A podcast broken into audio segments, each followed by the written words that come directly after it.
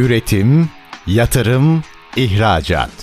Üreten Türkiye'nin radyosu Endüstri Radyo sizin bulunduğunuz her yerde. Endüstri Radyo'yu arabada, bilgisayarda ve cep telefonunuzdan her yerde dinleyebilirsiniz. Endüstri Radyo.com Salih Keskin ve Meral Dal Keskin'in hazırlayıp sunduğu Ya Olsaydı programı başlıyor. Düşünülmeyeni düşünmek, fark edilmeyeni fark etmek ve birlikte zihinsel egzersizler yapmak amacıyla oluşturduğumuz Ya Olsaydı programına hoş geldiniz. Hoş geldiniz. Ben Meral Dal Keskin. Ben Salih Keskin. Evet efendim bu programımızda çok enteresan bir başlığa geçiş yapacağız. Ancak yine her zaman olduğu gibi geçen hafta ne konuştuk onu sizlerle paylaşmak istiyorum. Bugünden yarına değil, yarından bugüne konuştuğumuz çok enteresan bir program gerçekleştirdik Salih seninle ve geleceğin potansiyel mesleklerini konuştuk. Program yine çok dikkat çekmiş ve çok telefon aldık. Özellikle e, hem gençlerden hem anne babalardan ve iş dünyasından insan kaynakları da bazı arkadaşlar sordular. Çok değişik gelmiş bu başlıklar onlara. Yine bizi dinleyen dinleyicilerimiz için hatırlatalım. Geleceğin mesleklerinden avatar tasarımcısını konuştuk. Ve Android ilişkileri danışmanı, zihin aktarma uzmanı. Bunları hem de çok uzak olmayan bir zaman diliminde hep beraber göreceğiz zannediyorum. Atık mühendisi ki çöp mühendisi dedik biz. Hafıza cerrahı, kişisel verimlilik yardımcısı, arttırılmış gerçeklik geliştiricisi, gibi ve tabii ki robotik sorunlar çıkacak. Bu robotik sorunlar avukatlığı da yine geleceğin meslekleri arasında parlayan bir yerde sanki duruyor gibi. Sana ne tür tepkiler geldi? Önümüzdeki yani 2028 yılında yaptığımız işlerin yüzde 60'ından fazlası maalesef artık olmayacak. Böyle olunca bize yeni bilezikler lazım. Bilezik neydi? Normalde bir sanat sahibi olursam, meslek sahibi olursam bilezik taktın denir değil mi? Evet. Yani işini yarayacak bir para kazanacak bilezik. Dolayısıyla bu mesleklerin yeni nesil tarafından tercih edilmesi önemli. Ve dedik ki geçen hafta ilgili olan tarafların, kişilerin, kurumların, gençleri bu yeni mesleklerle ilgili mutlaka bilgilendirmesi gerekiyor. Çünkü eğer genç bunu bilemeyebilir, duymayabilir, okumayabilir ama onun velisi bu işi yani açıkçası aktarma mecburiyetinde olan hocalarımız olabilir, akademisyenler olur, kurumlar olur her neyse. Biz de aslında üzerimize düşeni bu anlamda yaptık diye de düşünüyorum. Bunu da geliştireceğiz tabii daha da. Ve hatta bir de çağrıda bulunmuştuk. Özellikle üniversiteler ve kamu işbirliği içerisinde çalıştaylar düzenleyerek geleceğin mesleklerine şimdiden aslında hazırlık yapabilirler ve bu konuda da bazı çalışmalarla öncülük edebilirler demiştik. Evet, pek bu çalışmaları görmüyoruz ama yapılmasını burada öneriyoruz. Hararetle öneriyoruz. Yine devam edelim istiyorum ben geleceğin mesleklerine. Bizi pür dikkat dinleyen dinleyicilerimiz var biliyorum şimdi devamını merak ediyorlar. Mesela yapay zeka diyoruz hep. Yapay zeka hayatımıza girdi. Yapay zeka pazarlamacılığı. Yapay zeka pazarlamacılığı konusunu da muhtemelen yapay zeka yapacak. Öyle gözüküyor. Çünkü yapay zekanın şu anda girmediği hiçbir alan yok. Velhasıl hayatımızın artık bir gerçeği gibi düşünebiliriz. Diğeri duyu reklam tasarımcılığı nedir? Aslında beş duyunun içerisinde olduğu bir tasarımcılıktan bahsediyoruz. Yani bir nevi duyu tasarımcılığı bizim beş duyumuzun ve hisleri de içerisine katarsak altıncı duyumuzun bu pazarlama ve tasarım mantığı içerisinde nasıl geliştirilebileceği konusu bu çok önemli bir konu. Çünkü duyularla ister istemez düşünüyoruz, duyularla hareket ediyoruz ve duyularla yaratıcılığımızı kullanıyoruz. Böyle olunca her türlü işin içerisinde mutlaka duyuların bir şekilde girdiği söz konusu olabilir. Diğeri alternatif besin mühendisliği. Bu da şu anda tabii yapay etin izin verildiği geçen de konuştuk Amerika'da malum ve alternatif bir beslenme mantığı çalışmaları dünyada devam ediyor. Yoğun bir şekilde devam ediyor. Bunun sebebi nüfusun çok dünyada artması, mevcut kaynakların bu gidişte nüfusa yetmeyecek gibi bir bakış açısı söz konusu. Böyle mi de değil midir tartışılır. Ama ister istemez burada alternatif bir besin ve beslenme mantığı devreye giriyor. Ve bilgi çok önemli. Hani bir sürü veri toplanıyor. Bu noktada bilgi madenciliği de. Evet yani bilgi madenciliği derken bir nevi veri madenciliği diyebiliriz. Çünkü veri madenciliği meselesi mevcut veriler içerisinde bizim işimize yarayacak olan bilginin bulunması meselesi gerçekten dünyada şu anda çok önemli. Yani bilgiye ulaşmak siz de biliyorsunuz çok zor değil. İsteyen herkes bilgiye ulaşabilir. Yapay zekalarla birlikte yani haddinden fazla bir bilgi yığını, bir bilgi yoğunluğu aslında bazıları buna tabii çöplük de diyor. Çünkü her türlü bilgi var. Trilyonlarca bir bilgiden bahsediyoruz. Fakat bize hangisi tam olarak lazım? İşimize hangisi yarar meselesi orada e, bilgi madencilerin konusuna başlığına giriyor diyelim. Evet peki çalışma yöntemlerimizde ne tür değişimler olacak? Biraz da bunu konuşalım. Mesela perakende de neler bekleniyor? Evet belki de devrim biraz parakende de olacak. Yani şu anda başladı. Yani parakendeyi biz normalde 20-25 yıllık plan içerisinde önce bakkaldan alırız 1-0 olarak bakıyoruz. Sonra marketçilik 2-0 olarak bakıyoruz. Sonra online satış şu anda var biliyorsunuz. Markette sipariş ediyorsun benzer fiyata aynı fiyata geliyor. O 3-0 olarak bakıyoruz. 4-0 ise aradan müşterinin kaldırıldığı ve belki çeşitli cihazlarla bunu Amazon.com yap dünyada tek tık alışveriş diye dokunduğun zaman kapına istediğin ürün geliyor. Arada hiçbir bürokrasi yok, hiçbir muhatapın yok. Bir şey yapmıyorsun, bir yere girip de siparişle uğraşmıyorsun.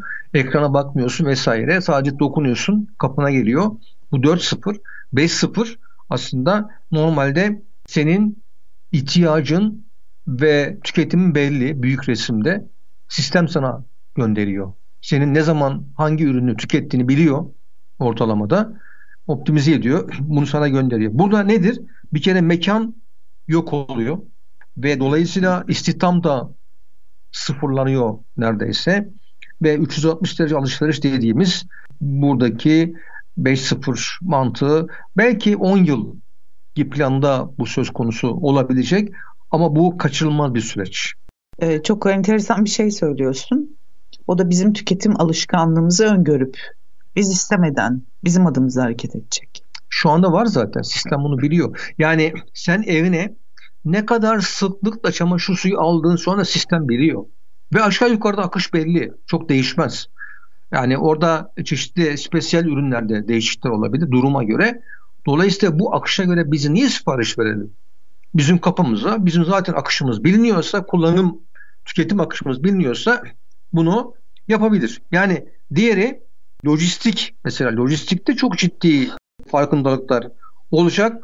Burada birçok firma insan yerine robotlar kullanıyor ve tüp lojistik dediğimiz bir kavram var. Tüp lojistik yani belli bir bölgede mesafe arasında yer altından veya yer üstünden yapılan tüple aslında bunu Tesla'da tüple seyahat diye insanların yolculuğu mantığını geliştirmişti yani saatte 500-550 kilometre gidebilen tüp ve seyahat mantığı geliştirildi. Burada yer üstünde bir tüp, o tüp içerisinde bir fırlatma mantığına dayanıyor. Hastanelerde belki bilirsiniz tüpler vardır. Dokunursun yani küçük parça eşyaları 4. 5. kata 10 saniyede 7 saniyede çıkartır. O mantık burada tüp lojistik mantığı geliyor. 3D ile oluşturmalar var. Yani ne göndereceksiniz? Diğer, diğer tarafta 3D ile imal ediliyor. Bu da tabii çok uçuk bir mantık aslında. Ama 3D böyle bir şey. Hatta 3D ile ilgili şöyle bir bakış açısı kullanılıyor. Tarihte insanoğlu tekrar kişisel üreticiliğe geri dönüyor. Yani evinizde üreteceğiniz bardaktır, çeşitli belki çocuk oyuncaklarıdır, belki kullandığınız materyallerdir. Yan odada ayakkabıyı mesela tasarımlayıp kendi ayakkabını 3D'den alıp giyebiliyorsun. Giyebileceksin. İsrailli bir kadın şey yaptı. Bundan 3 sene önce kıyafet yaptı ve 3D ile çıkarttı ve onu giydi giyebildi ama onlar daha çok emekleme aşamasında. Bunlar yavaş yavaş hayatımıza belki de büyük fabrikaların olması gerekmeyecek. Bir apartmanda nasıl ki dünyanın çeşitli yerlerinde apartmanların biliyorsun çamaşır makineleri var. Toplu yıkanılan çamaşır makineleri binaların altında. 3D'ler olacak. Orada biz kıyafetlerimizi kendi tasarımlarımızdan çıkartıp bunu giyebileceğiz. Aynı zamanda pazarlamada da yine değişim bekleniyor değil mi? Evet pazarlamada tabii yani aslında pazarlama çok ciddi bir değişim geçiriyor diyelim. Bir kere burada baktığımızda firmalara halkın da ortak olduğu bir yaklaşım geliştiriliyor. Çünkü 4.0 mantığı vardır ya Endüstri 4.0. Orada şöyle bir şey var. Bu çok bilinen bir şey değil. Onu söylemek isterim. 4.0 bir firmanın üreteceği ürünlerin miktarını piyasadaki tüketimin belirlediği bir üretim mantığıdır. Yani senin makinelerin çalışırken bir anda duruyor. Artık üretemiyor çünkü zaten o üründen fazlasıyla piyasada var. Şimdi bu senin müdahale edemediğin bir süreç. Bu küresel 4.0 mantığı aslında. Hı. Bence doğru da bir mantık. Fakat kimin elinde olduğuna bağlı merkezi sistemin. Dolayısıyla bugün dünyadaki en büyük sorun aslında üretim fazlalığı, ürün fazlalığı. Ürün fazlalığı yol açtığı şey nedir biliyor musun? Fiyatların ucuzlamasıdır, düşmesidir. Sen avantaj gibi görebilirsin bunu ama fiyatların ucuzlaması iş gücünün ucuzlaması anlamına gelir. Kalitenin düşmesi anlamına gelir ve firmaların iflas etmesi anlamına gelir. E tabii tüketici olarak ben fiyatların ucuz olmasını isterim. Fakat daha da ucuz olması firmaların ayakta kalmamasına yol açar değil mi? Tabii ki orada da bir yine bir optimum nokta olması gerekir. Kesinlikle. Peki para? Evet, paranın zaten biz kriptoya doğru evrildiğini biliyoruz. Sanala doğru para gidiyor. Burada ortak tabii kullanım ve her ülkenin kendi para mantığını geliştirdiği, para düzenini geliştirdiği bir sisteme doğru gidiyoruz. Türkiye'nin de bir kripto para çalışması devletin var. Hangi aşamada bilmiyorum. Ama e, dünyada kripto, alt kriptoların yine coinlerin geliştiği bir dünyaya doğru gidiyoruz. Bu önemli olan şey kağıdın ortadan kalkacağı bir kere onu söyleyebiliriz. Yani artık cebimizde zaten alışveriş biliyorsun %70'den fazlası şu anda kredi kartlarıyla yapılıyor. Evet. Ve dolayısıyla kağıt para zaten azalıyor. Yani kullanımı azalıyor. Bu yavaş yavaş sanala doğru kayacak. Bir yandan da yine ulaştırmada değişiklikler var fiziksel dolaşım minimum seviyede. Malum online üzerinden dolaşım çok fazla. Orada ne tür bir değişim bekleniliyor? Şimdi ulaştırma meselesi de açıkçası Metaverse dünyasıyla birlikte bizim bir yerden bir yere gitme düşüncemiz, fikrimizin yerini üç boyutlu olarak kendimizin dünyanın her yerinde olabileceği bir dünyaya doğru gidiyoruz. Şimdi biliyorsun hava yolları firmalarının artık bizim uçma fiyatlarımıza karbon vergisinin eklenmesi gibi bir süreç söz konusu. Ne kadar süre sonra bu gelecek? Şu anda dünyanın bazı ülkeleri bunu dillendirmeye başladılar. Çünkü uçaklar biliyorsun havayı çok kirletiyor. Çok ciddi bir karbon salınımı söz konusu uçaklarda. Böyle olunca uçak eğer seyahat etmek istiyorsanız bunun bedelini de ödeyeceksiniz e, gibi bir bakış açısı geliştiriliyor ve belki de e, uçak yolculuğu dünyada şu anda en yüksek belki dolaşım itibariyle yüksek rakamlara ulaşmış durumda. Dünyada pandemiden sonra bunun da eğer karbon vergileri yüksek olarak gelirse dolaşımda bir düşme yol açacağını biliyoruz. Evet. Önümüzdeki dönemde hem mesleklerde hem de sektörler anlamında çalışma yöntemlerimizde birçok değişiklik bizi bekliyor hem de çok uzak olmayan bir zaman diliminde bunların hepsini muhtemelen yakın zamanda yavaş yavaş görmeye başlayacağız değil mi? Evet. E şimdi çok önemli bir başlığa bakıyorum saatimize. Evet. Önemli başlığımıza geçmeden önce ilk bölümümüzün sonuna geldik. Kısa bir ara verelim. Aradan sonra devam edeceğiz. Üretim, yatırım, ihracat. Üreten Türkiye'nin radyosu Endüstri Radyo sizin bulunduğunuz her yerde. Endüstri Radyo'yu arabada, bilgisayarda ve cep telefonunuzdan her yerde dinleyebilirsiniz. Endüstri Radyo.com Ya olsaydı programındasınız. Meral Dal Keskin ben. Salih Keskin. Bir önceki bölümümüzde geçen haftanın aslında devamını gerçekleştirdik. O da geleceğin mesleklerine bir göz attık. Şimdi çok önemli bir başlığa geçiyoruz. O da her vatandaşın aklı aslında şehrin geleceği için bir altın madeni. Yine çok güzel bir yazı yazdın İTO'da. Bu yazıdan bir alıntı aslında henüz daha çıkmadı. İstanbul için yenilikçi fikirler başlığımız. Etkili başlık. Evet, yaşanabilir şehirler kurmak, yaşanabilir günlük hayatlarımızın daha keyifli olması, daha mutlu olmak, daha motive bir şekilde işe gitmek. Bunlar için bir kent çok önemli. Kentte ne yaşadığınız. Ama bir yandan da yaşadığımız kentte de hani sorumluluk sahibi olan vatandaşlar olarak hep birlikte bir şeyler yapmamız mümkün. Yaşadığımız şehri daha yaşanabilir hale getirmek için bizimle birlikte yeni fikirler üretmeye ne dersiniz? Yine sizlerle birlikte farklı bir çalışma yapacağız. Yine radyolarda pek yapılmayan bir çalışma bu. Birlikte yenilikçi fikir bulmaya çalışacağız. Nereyle ilgili? Yaşadığımız şehirlerle ilgili. Yani? Ama biz şu anda İstanbul'dayız. Biz İstanbul için konuşacağız. Siz de her nerede bizi dinliyorsanız kentiniz için bunu uyarlayabilirsiniz. Evet, İstanbul için yenilikçi fikirler neler olabilir? Bir kere İstanbul için yenilikçi fikirler olabilir mi? Güzel bir soru. İstanbul için yenilikçi fikirler o kadar çok olabilir ki. Tabii ki olabilir. Peki bu fikirleri kimden, nereden bulacağız, çıkartacağız?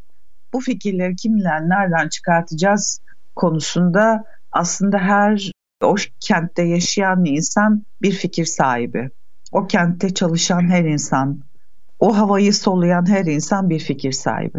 Peki o fikir sahiplerinden biz İstanbul için fikirlerini alıyor muyuz? Yani şöyle bir düşünüyorum. Benden isteyen olmadı. Bilmiyorum senden isteyen oldu mu? 38 yıldır İstanbul'da yaşıyorum. Bakırköy'deyim. Fakat ne bir kurum ki benim işim biliyorsun yeni fikir bulmak. Biz kurumlara, firmalara gidiyoruz. Yeni fikir üretme seansları gerçekleştiriyoruz. İşimiz bu. Ama yani ne Bakırköy için, ne İstanbul için, ne de Sinopluyum biliyorsun oraya gidiyoruz arasına. Sinop için bir fikir sorulmadı. Sorulsaydı muhtemelen onlarca fikir verebilirdik. Ya da bir çalıştaya davet edilseydik. Güzel olurdu. Bu arada İstanbul Havalimanı ile ilgili biliyorsun. Bundan hatta bu programda da işledik o fikirlerin birçoğunu. Evet işledik. Evet. Orayla ilgili bir inovasyon çalışması yani yeni fikir üretme çalışması gerçekleştirdik. Sosyal medyadan yüzlerce fikir geldi. Biz bunları da açıkçası toparladık, kategorize ettik ve ilgili yerlerle de paylaştık. Onu da söyleyelim. Peki ne oldu sence? Son derece duyarlı yaklaştılar. Çok teşekkür ettiler. Fikirlerinizi tek tek uygulamaya geçeceğiz dediler demek isterdim. Keşke öyle olsaydı sayın dinleyiciler maalesef yani şikayet gibi olmasın tabii ama bir dönüş olmadı. O fikirlerden birçoğu çok da maliyetli olmayan fikirler vardı işlerinde ama hemen uygulanması mümkün. Halkın verdiği fikirlerdi bunlar çünkü. Yani en azından sosyal medyada düşünen diyelim bu konuda kafa yoran insanların verdiği fikirlerde uygulanabilirdi birkaç tanesi. Olmadı bundan sonra olur diyelim.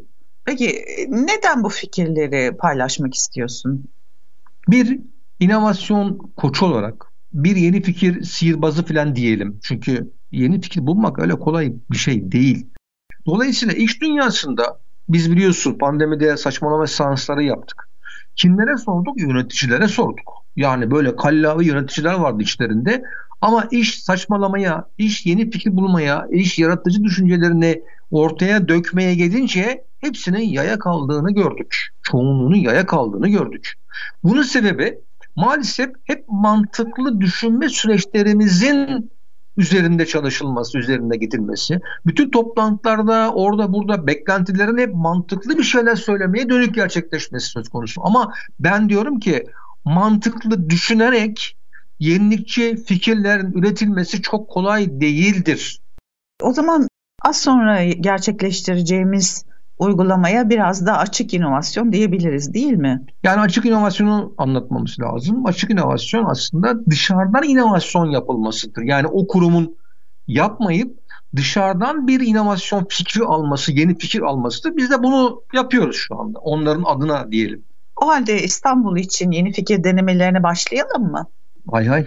Bu bazı hani önereceğimiz yeni fikirler farklı ülkelerde uygulanmış olabilir ama bazıları da yeni, hiç olmayan uygulamalardır. Bunları paylaşalım. Mesela ilk sıraya zorunlu yeşil çatılar desem. Ne dersin? Evet. Şimdi öncelikle zorunlu yeşil çatı dediğimiz zaman evlerimizin, binalarımızın üstündeki çatıların yeşillenmesi. Yani bir doğal görünüm kazanması. Oraya belli tabii bir teknikle toprak döşenmesi, orada bir nevi çatı tarımı yapılması. Yeşillenme bu. Geçen hafta da değinmiştik aslında şehir tarımı. Bu konuda yeni meslekler gelecek diye. Onun devamı bu. Aslında. Devamı alt başlık çatı tarımı, balkon tarımı var biliyorsun. Bir de dikey tarım var. Yani binaların yan cephelerinde özel bir sistemle tarım ürünü yetiştirilmesi E, böylece aynı zamanda da hani yeşilin çoğalmasıyla birlikte hava kalitesine de olumlu etkileri olacaktır değil mi? Yani kesinlikle tabii iklimin biliyorsun bozulduğu bir e, şu anda dönemdeyiz. Yağmur yağmıyor diyoruz. Yağdığı zamansa seller götürüyor, seller alıyor. Yani biz Bakırköy Bahçeler'deyiz. Burada hiç yağmur görmüyoruz. Başakşehir'i sel alıyor. Yani böyle arada tuhaf bir çok mesafe olmaması rağmen durum var. O zaman ne olması lazım? Yeşilin şehir içerisinde bir şekilde arttırılması lazım. Şimdi İstanbul öyle bir şehir mimarisi düzeninde inşa edilmiş ki ediliyor ki yani nefes alacak yer bırakmıyorlar binaların arasında. Evet. Şimdi burada çarpıklık var. Hadi oraya geçelim. Ama o zaman ne yapmamız lazım? Yeşili nasıl arttırabiliriz diye düşünmemiz lazım. E ağaç dikemeyeceğimiz göre araba yollarının üzerine o zaman binaları kullanmak durumundayız ve Japonya bu konuda ve Güney Kore bu konuda çok ehil. Çünkü biliyorsun Japonya ve Güney Kore sonuçta ada devletleri. Güney Kore tam ada sayılmaz ama Japonya ada devleti ve e, topografyası yerleşime çok uygun değil. Baktığımızda orada binaların üstlerinde çok ciddi bir çatı tarımı yapıldığını e, yukarıdan baktı uçaktan baktığınızda yemyeşil bir şehir görüntüsü de karşı karşıya geldiğini söyleyebiliriz. Halbuki binalar var ama yeşil görüyorsunuz. Bunun için tabii yine e, aslında krediyle desteklenmesi de önemli bir nokta. Yani eğer belediyeler ve ilgi kurumlar buradaki bakanlık, ilgi bakanlıklar bankalarla anlaşmalar yapılırsa insanların bunu yapması için çok ucuz krediler verilebilir. Ya sonuçta bir binanın tepesinde ve balkonlarda yapılacak bir tarımsal faaliyetle bir insanların yeşille ilgilenmeleri, uğraşmaları değil mi? Toprakla uğraşmaları sağlanabilir ki bunun gerçekten insanları rehabilite edici bir tarafı da var. Ya toprakla ilgilenmek insanların negatif enerjisini atacağı için önemli. İkincisi ise aslında şehirdeki hava kalitesini iyileştirecektir. Yani oksijen miktarını artacaktır. Karbondioksit oksijen dengesini sağlayacaktır. O da çok önemli. Bir de e, şehirler özellikle İstanbul malum 20 milyon artı hani günlük girenler çıkanlar diye baktığımızda gürültü oldukça fazla. Buna pek dikkat edilmiyor ama bir şekilde yorgun argın giriyorsun içeriye akşamları. Bu acaba gürültü engelleme duvarları şehrin çeşitli yerlerinde olsa bize ne sağlar? Evet tabii sesin de insan psikolojisi üzerinde çok olumsuz etkileri var. İstanbul biliyorsun bir uğultu şehri. Hakikaten nüfus çok fazla. Yani metrekare başına düşen insan sayısı çok fazla. Dünyaya göre baktığınızda daha kalabalık şehirler var mı? Var ama çok az. İstanbul bunlardan bir tanesi. İlk beşe rahat girer. Şimdi böyle olunca o uğultunun yani sinir sistemi üzerinde yıpratıcı etkisini uzun vadede pasif depresyon yol açtığını da biliyoruz. Şimdi böyle olunca ne gürültü engelleme duvarlarına ihtiyacımız var. Şehir içerisinde bu duvarlar inşa edilerek tabii bunlar saydam duvarlar bu arada. Yani görüntü kesen duvarlar değil ve sesin de belli yerlerde blok edilmesi ve sesin de manipüle edilmesi diyebiliriz. Belli kanallarla dışarıya doğru yukarı doğru manipüle edilmesi söz konusu olabilir. Çok mühendislik gerektiren şeyler bunlar ama dünyanın bazı yerlerinde uygulanıyor. Yani gürültü engelleme duvarları. Evet çok güzel bir fikir. Ne yapıyoruz? Radyolarını yeni açanlar için yaşadığımız şehri daha yaşanabilir hale getirmek için yeni fikirler üretiyoruz hep birlikte ve İstanbul için yenilikçi fikirler başlığındayız. Bizi her nerede dinliyorsanız kendi şehriniz için, kentiniz için ya da ilçeniz için bunları değerlendirebilirsiniz. Zorunlu yeşil çatılar dedik ve gürültü engelleme duvarlarından bahsettik. Benim çok sevdiğim yakın bir arkadaşım var. Emekli oldu ve bahçeyle uğraşmak istiyor. İstanbul'da yaşıyor ama öyle bir alanı yok. Balkonu da yok. Ama o yeşille uğraşmak istiyor. Zamanı var. Şimdi o, bu kişi içinde buna benzer çok insan var biliyorum ben. Acaba senin yine öne sürdüğün insan park projeleri bu arkadaşıma nasıl fayda sağlayabilir onu merak ediyorum. Evet burada açık alanlar var haliyle şehirde. Bu alanların tahsis edilmesiyle insanlara bakımını üstlenecek gönüllü bir ekip yetkilendirilebilir. Buna da biz insan park proje ekipleri diyebiliriz. Yani orayı ilçede ilgili insanlar zamanı vardır, emeklidir, seviyordur toprakla ilgilenmeyi ama kendi çevresinde bu en yakın çevresinde yoktur. Burayı ne yapar? O toprağı işler, oraya bir şeyler dikebilir, orayı güzelleştirebilir ve açıkçası yani toplum içerisinde çok insan bulunabilir bununla alakalı onu söyleyeyim. Yaşlı insanlar o yaşlılığı içerisinde bakıyorsun büyük şehirlerde banklarda zamanlarını geçiriyorlar. Yani aslında zor bir durum gerçekten. Evde oturamıyor. Yani sıkılıyor evde oturamazsınız ki. Gücünüz yerinize diyelim ki yaşlısınız ama dinçsiniz. Yani bir şey uğraşmak istiyorsunuz ama büyük şehirde buna da imkan yok yani. Bu hobi bahçelerinden çok farklı bir kavram. Hobi bahçeleri kişisel tabii. Onlar artık size ait bir şey ve şehrin dışında. Bizim burada bahsettiğimiz şehrin içerisinde yerler. Ve kişiye ait değil. Örnek veriyorum herhangi bir işte millet bahçesinin X kısmını gönüllüler bakıyorlar. Yine belki belediyeden e, birileri yönlendirme yapar. Şöyle bir format istiyoruz, bunları istiyoruz gibi. Yani bunun bir şeyini, sistemini geliştirmek zor bir şey değil. Yani istiyorlarsa bu yapılır. Çok güzel bir proje, insan park projeleri. Bir de yiyecekler. Hani fazla yiyoruz. Bunu hep tüm uzmanlar da söylüyor. Çok fazla miktarda ekmek çöpe gidiyor malum. Bu fazla yiyeceğin dağıtılması meselesi var. Bunun için de teşvik edici bir platform belediyeler bünyesinde kurulamaz mı acaba? Yani dünya gerçekten bu konuda çok da çarpık. Yani az önce İstanbul'un çarpık şeyleşmesinden bahsettik. Bu konuda da öyle. Bir tarafta obezlikten dolayı tedavi gören milyonlarca insan var. Bir tarafta açlıktan ölen milyonlarca insan var. Yani bunlar bir türlü birbiriyle kompoze edilemiyor. Birbirini destekleyecek şekilde geliştirilemiyor. Neden olmasın diyoruz. Yani evdeki fazla yemeklerin öyle değil mi? Yani şehirdeki restoranlarda olan fazla yemeklerin ve marketlerle olan bu anlaşmalarla oraya gelip insanların bu fazlalıkları alabilmesinin önü açılabilir. Yani bu illa ihtiyaçlı olmak zorunda değilsiniz. Bu neye benzer biliyor musun? Yani hani her sene yeni kitap okulda almaya benzer. Halbuki bir sene önceki kitaplar çocuklar kullanmışlardı. Biraz temiz kullansa bu kitaplar kullanılır yani ne olacak bir mahsuru yok ki var mı yani? Evet. Bu bir paylaşım ekonomisi. Yani dünya bunu yapıyor. Biz niye yapmayalım diye düşündük.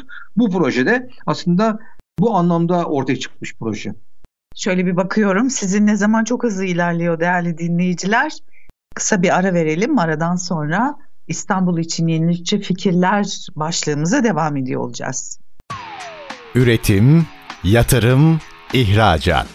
Üreten Türkiye'nin radyosu Endüstri Radyo sizin bulunduğunuz her yerde. Endüstri Radyo'yu arabada, bilgisayarda ve cep telefonunuzdan her yerde dinleyebilirsiniz.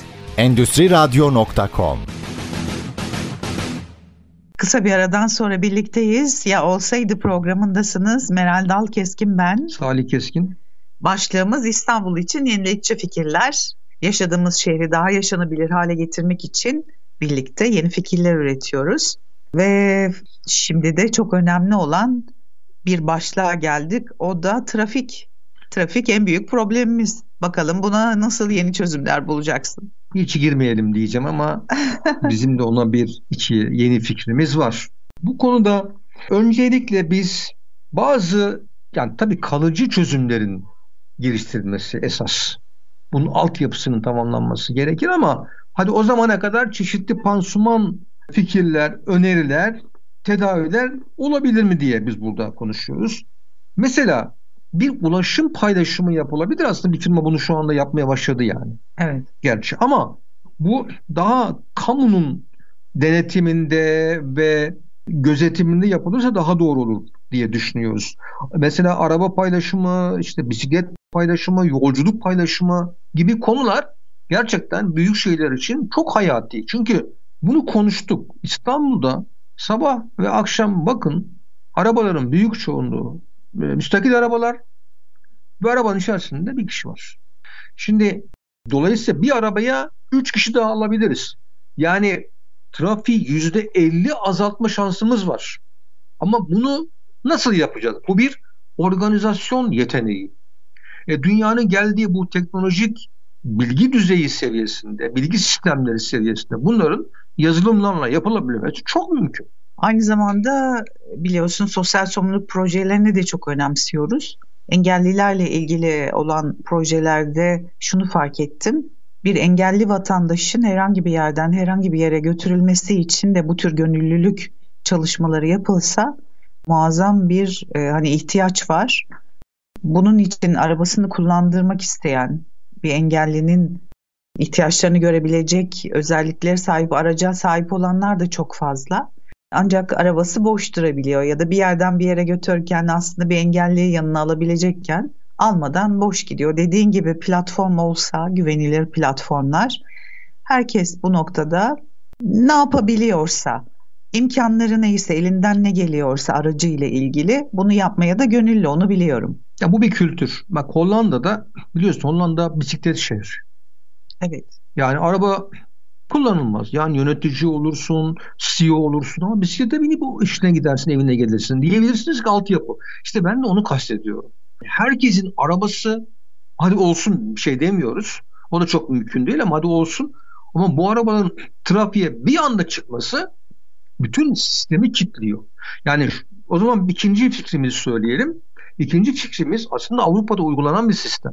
Yani diyoruz ki insanların iş yerleriyle ikametleri arasında belli bir mesafeyi geçemez kuralının konulması lazım. Yani bugün sen de biliyorsun Avrupa yakasından Anadolu yakasına her sabah milyonlarca araba geçiyor. Aynı şey akşam gerçekleşiyor. Ters tarafa. Şimdi dolayısıyla bu trafiğin yükünü yolların kaldırması mümkün değil. Burada çok ciddi bir enerji sarfiyatı var çok ciddi bir zaman sarfiyatı var. Ve açıkçası bir psikolojik maliyeti var. Öyle değil mi? Yani günde hem çalışıyorsun 2 saat 3 saatini veriyorsun eve gidiyorsun. Yani ne oluyor? Ya pestilin çıkıyor ve dolayısıyla bunun psikolojik maliyetinin de gerçekten topluma yük olduğunu düşünüyoruz. Kesinlikle. Söylediğin gibi hani şehrin trafik sorununa çok büyük bir katkıda bulunmayabilir ama pansuman olması açısından önemli fikirler. Birkaç şey daha var. Mesela yani tabii ki toplu taşıma teşvik etmemiz lazım. Trafiğin bağlantı için trafik yoğunluğunun ücretlendirme sistemi yapmamız lazım. Yani mesela gidin İngiltere'de şehir merkezine gün içerisinde girme şansınız yok. Girersiniz de çok pahalı. yani park edemezsiniz çok yüksek fiyatlı falan. Yani dolayısıyla sizin oradaki ücretlendirme sistemleri şehir içerisinde olmanızı biraz sizi vazgeçiriyor. Yani ne yapıyorsun? Başka türlü formüller geliştiriyorsun. Bizde onları maalesef yok. Tabii aynı zamanda şunu yapmamız lazım. Akıllı trafik modelleri, sistemleri yavaş yavaş gelişiyor. Ama bunun her yerde yapılmadığını düşünüyoruz. Örnek veriyorum. Bir trafik lambası üzerine konabilecek çok küçük bir sensörle oradaki trafiğin akışına göre kırmızının yeşilin yanmasını sağlayabilirsin. Çok zor bir şey değil. Sadece bir maliyet evet doğru. Ama açık söyleyelim onun getireceği optimizasyonla trafiğin biraz daha rahatlayacağı kesin. Evet. Başka bir başlığa geçmek istiyorum. Bu senin önerdiğin, hani başlattığın bir fikir Türkiye'de. O da işbirliği kafe ve iş merkezleri. Evet, işbirliği kafe birlikte iş yapmak isteyen insanların bir araya geldiği, buluştuğu, konuştuğu ve belki planlamaları yaptığı bir iş merkezi kafe mantığıdır. Ve dolayısıyla buralar o kadar önemli ki şunu söyleyelim. Bir fikrim var diyelim ki. Ve bu fikrimin hayata geçebilmesi için benim o sektördeki bazı insanlarla konuşmam lazım. Değil mi? Tabii ki. Nasıl konuşursunuz? Randevu alıp gideceksiniz. İşte telefon açacağız belki ya da önce bir o, sosyal medyadan ulaşacağız. Kolay mıdır sence? Yani zor. Zor. Yani belli bir seviyeye diyelim gelmiş insanlarla çok yoğun olduklarını tabii düşünüyoruz. Ama çok da öyle artık konuşma taraftarı da değiller. Çünkü hayat çok yoğun. Yani işler çok hızlı e, ve dolayısıyla yetişemiyorlar belki. Burada küçük bir eleştiri de var onu da söyleyeyim parantezde. Her neyse şimdi görüşemiyorsunuz. Görüşmeniz o kadar kolay değil. Ama böyle insanlar var. Şimdi ben de diyorum ki bir öyle bir kafe mantığı düşünün ki bu insanların bir araya gelebildiği, rahatlıkla orada paylaşım yapabildiği, konuşabildiği, fikirlerini aktarabildiği, e, zaman içerisinde belki aralarında çeşitli iş ilişkilerinde kurulabileceği böyle bir mantık geliştirilebilir. Mesela bu eksik bence. Ne yapıyoruz? Kafelere gidiyoruz. Kafede oturuyoruz sadece. Bir zaman öldürüyoruz aslında. Öyle değil mi? Bir evet. öldürme yeri. Ben diyorum ki zamanı öldürmek yerine hem bir kafede olmak ama oradaki zamanı da efektife etmek, zamanı da değerlendirmek ve bir üretici mantıkla bunu ele almak gerçekten o sektör için gerektirdiği düşünüyorum. Çok orijinal bir fikir. Bakalım bunu ilk yapan belediye hangi belediye olacak? Çok merak ediyorum. Ben yapmazsam bir belediye veya başkası yapabilirse e, o da iyi olur. Peki bir de fikir kuluçka merkezi desek buradan ne çıkar? Kuluçka inkübatör dediğimiz Avrupa Birliği sürecindeki ülkelere e, inkübasyon merkezleri biliyorsun kuruyorlar. Mecbur her sektörde. Çünkü kuluçka ısıtmak anlamında. Yani fikirlerin ısıtılması. Isıtmak demek düşünceyi fırına vermek demek. Şimdi dinleyicilerimiz şaşırabilir. Düşünce nasıl fırına verilir falan diye tabii. Yani düşünceyi büyütmek diyelim. Düşünceyi geliştirmek diyelim. Düşünceyi aslında evrilmesi demek ve bir yerden alıp bambaşka bir yere getirilmesi demek, üzerinde çalışılması demek kuluçka merkezleri. Bu şu anlama geliyor. İstanbul'la ilgili yani bir vatandaş katılım platformu da adı olabilir. O zaman biliyorsun bize genelde işte vapur isimleri soruyorlar. Hangi ismi olsun, rengi ne olsun, işte otobüsün rengi ne olsun gibi bu kısımda tutuyorlar. Yani isim, renk vesaire. Ama burada bizim önerdiğimiz daha da ötesi. Evet yani şehir içerisinde yaşayan insanların, İstanbul'da yaşayan insanların açıkçası yani çok şey yerleri, butik yerlerde söylemiyorum. Yani İstanbul'un müthiş yaşanacak yerlerde var ama orada yaşayan kitlerin çok sayısının fazla olmadığını biliyoruz. Ama büyük çoğunluğu gerçekten şehrin içerisinde yaşamının az önce bahsettiğimiz zorluklarından sürekli geçiyorlar. Yani düşünebiliyor musunuz? 100 kişilik, 150 kişilik otobüslerde işe gidiyorsunuz, geliyorsunuz. Ve metrolar yani kullanıyoruz yani sabah akşam saatlerinde gerçekten kullanılabilir değil. Yani konformist değil bir kere. Geçtik konforu. Bence insani bile değil. Yani balık istifi bir şekilde gidiyorsunuz. Yani içinde hamile olan var, yaşlı olan var vesaire. Ne yapmamız lazım? Şimdi biz bu sıkıntıların düzeltilebilmesi için herkesin, şehirde yaşayan herkesin fikirlerinin bir şekilde alınması gerektiğini düşünüyoruz. Çok orijinal, e, hiç yapılmayan ama yine bu tür sorunları daha da hani çözebilecek ya da hayatı kolaylaştırabilecek önerilerin de gelmesi için oluşabilmesi için lazım değil mi? Kesinlikle. Mesela ben hep söylerim yani İstanbul'daki her taksi şoförünün bir İstanbul trafiği projesi kafasında var en azından simüle edilebilir belki. Tabii bu niye var? Çünkü her gün bir sorun yaşıyor. Şimdi insan beyninin bir özelliği var. İnsan beyni siz isteseniz istemeseniz de düşünür. Yani bir yerde zorluk yaşıyorsan beyin şöyle yapar. Yani bunun daha kolayı hani zorlandığı için daha kolayını bulmaya çalışır. İstanbul'da yaşayan herkesin kendi kafasında kendine göre bir çözümü var. Bakın doğru, eğri, yan onu tartışmıyoruz biz. Fakat bunların bir havuza geldiğini, Değil mi? Bu havuzda bunların bir şekilde yazılımlarla elendiğini, algoritmik sistemlerle elendiğini, en iyi fikirlerin öne çıktığını, ve ödüllendirildiği bir sistem olsaydı gerçekten İstanbul buna dahil olur muydu? Birçok kişinin birçok fikri var. Az önce de söyledim. En azından bazıları simülasyon yapılabilir, olur olmazlığını da anlayabiliriz. Çünkü dediğin gibi hepimizin bir fikri var e, ama neden hayata geçmediğini anlayamıyoruz. O bir o neden dinlenmediğini de anlamıyoruz. Şimdi burada ayrıca başka bir şey şu, son olarak bu konuyla alakalı şehrin geleceğine de yaşayan insanların fikirlerini dahil etmiş oluyorsunuz. Yani bütün yaşayanların şehrin geleceğine aslında katkıda bulunmasını sağlamış oluyorsunuz. Bu basit bir şey de değil yani. Evet çok çok kıymetli. Bir de çok sevimli dostlarımız var. Evcil hayvan dostlarımız. Bunlar gün geçtikçe daha çok evde yer alıyorlar malum.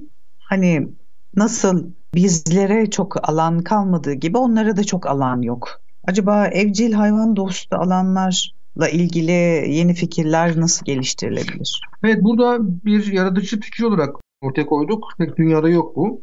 Yani şehirdeki parklarda ve açık alanlarda yani evcil hayvanların serbestçe dolaşabileceği bölgeler hani tercih edildiği böyle özel bölgeler oluşturulabilir ve evcil hayvan sahipleri de rahatlıkla hayvanlarını orada dolaştırır diye böyle bir projeyi önerdik. Yani biliyorsun İstanbul'un belli semtlerinde çok yoğun yani hayvan sahibi olmak, evcil hayvanlar. E, dolayısıyla insanlar artık e, yani seviyorlar hayvan e, yetişme, besleme. O da güzel bir şey. Böyle bir fikir aslında yapılabilir. Niye yapılmasın? Evet. Bir de tabii kira sorunu var artık ülkemizde. Tüm dünyada olduğu gibi kiralık ev bulmak zor. Özellikle öğrencilerle ilgili. Ya da hani tabii ki aileleri içerisinde sorun ama şu an öğrenci zamanı olduğu için orada ev sahipliği programları. Evet. Bu Avrupa'da var biliyorsun. Yani buradan giden öğrencilerimiz yaşlı insanların veya ailelerin yanında kalırlar. Bunlar çok uygulanan şeyler ve devlet bunu özellikle yapar. Şimdi enteresan geçen de bir şey burada belki anlatmışımdır. Hollanda'da uygulanan bir sistem var. Eğer Hollanda'da siz bir ailenin yanında kalmak istiyorsanız yaşlı bir ailenin yanında devlet o kaldığınız şeyin bedelini devlet ödüyor ama bir şartla günde bir saat yaşlı insanlara kitap okuyacaksınız. Tam bir inovasyon. Bence sosyal bir inovasyon. Çünkü yaşlı insanların böyle bir ilgiye ihtiyacı var. İlişki kurmaya ihtiyacı var. Hani ona yaşamların daha renkli hale gelmesi için. Çünkü ilişki kurmuyorlar, kuramıyorlar. Genç insanlara da eve ihtiyacı var. Bir saat günde kitap okumayı bugün söylesek üniversite gençleri bizim İstanbul'da hepsi kabul eder değil mi? Kesinlikle eder. Çünkü ev fiyatları yani yurt bulamıyor gençler, parası imkanları çok olmayan insanlar var, Anadolu'dan gelenler var. Yani e, yetiştiremiyorlar ev fiyatları. Yani böyle bir sistem geliştirebilir mi? Ya Avrupa'da yapılıyorsa bizde niye yapılmasın? En azından bu denenebilir yani. Kesinlikle. Bir de şeyi merak ediyorum ben. Çok orijinal bir fikir. Süreye de bakıyorum. Son dakikadayız. Sıfır atık marketler. Evet burada sıfır atık dediğimiz yani insanlara ambalajsız alışveriş yapma imkanı sunulması. Yani bunlar bundan yerel ürünler satan yerlerde var gibi gözüküyor ama orada da artık endüstriye dönüyor. Bir ambalajın olmadığı yani oradaki naylonların şunları bunu kullanılmadığı bir market mantığı. Bir fikrimiz bu. Yaratıcı fikir. Dünyanın bir yerinde yok açıkçası. Olabilir mi? Neden olmasın? Evet. Yine zaman çok hızlı ilerledi. İstanbul için yaratıcı fikirler oluşturduk sizinle birlikte. Bunu haftaya devam ettiririz güzel bir noktada kaldık. Bizi sabırla dinlediğiniz için çok teşekkür ediyoruz. Tekrar görüşmek dileğiyle. Tekrar görüşmek dileğiyle.